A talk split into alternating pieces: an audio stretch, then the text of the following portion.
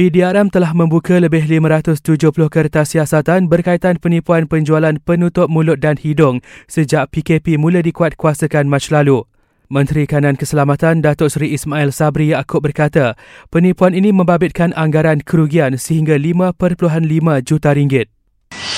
Kebanyakan kes penipuan ini melibatkan urusan jual beli melalui platform Facebook dan juga WhatsApp.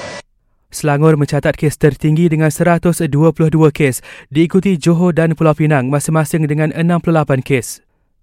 Menteri Besar Negeri Sembilan Datuk Seri Aminuddin Harun berkata, peningkatan sebanyak 36 kes positif COVID-19 bagi kluster pedas terkawal dan tidak melibatkan penularan luar. Justru katanya rakyat di negeri itu dinasihat supaya tidak panik kerana kes di kawasan itu sentiasa dipantau dan pesakit yang positif dikuarantin pihak berkuasa.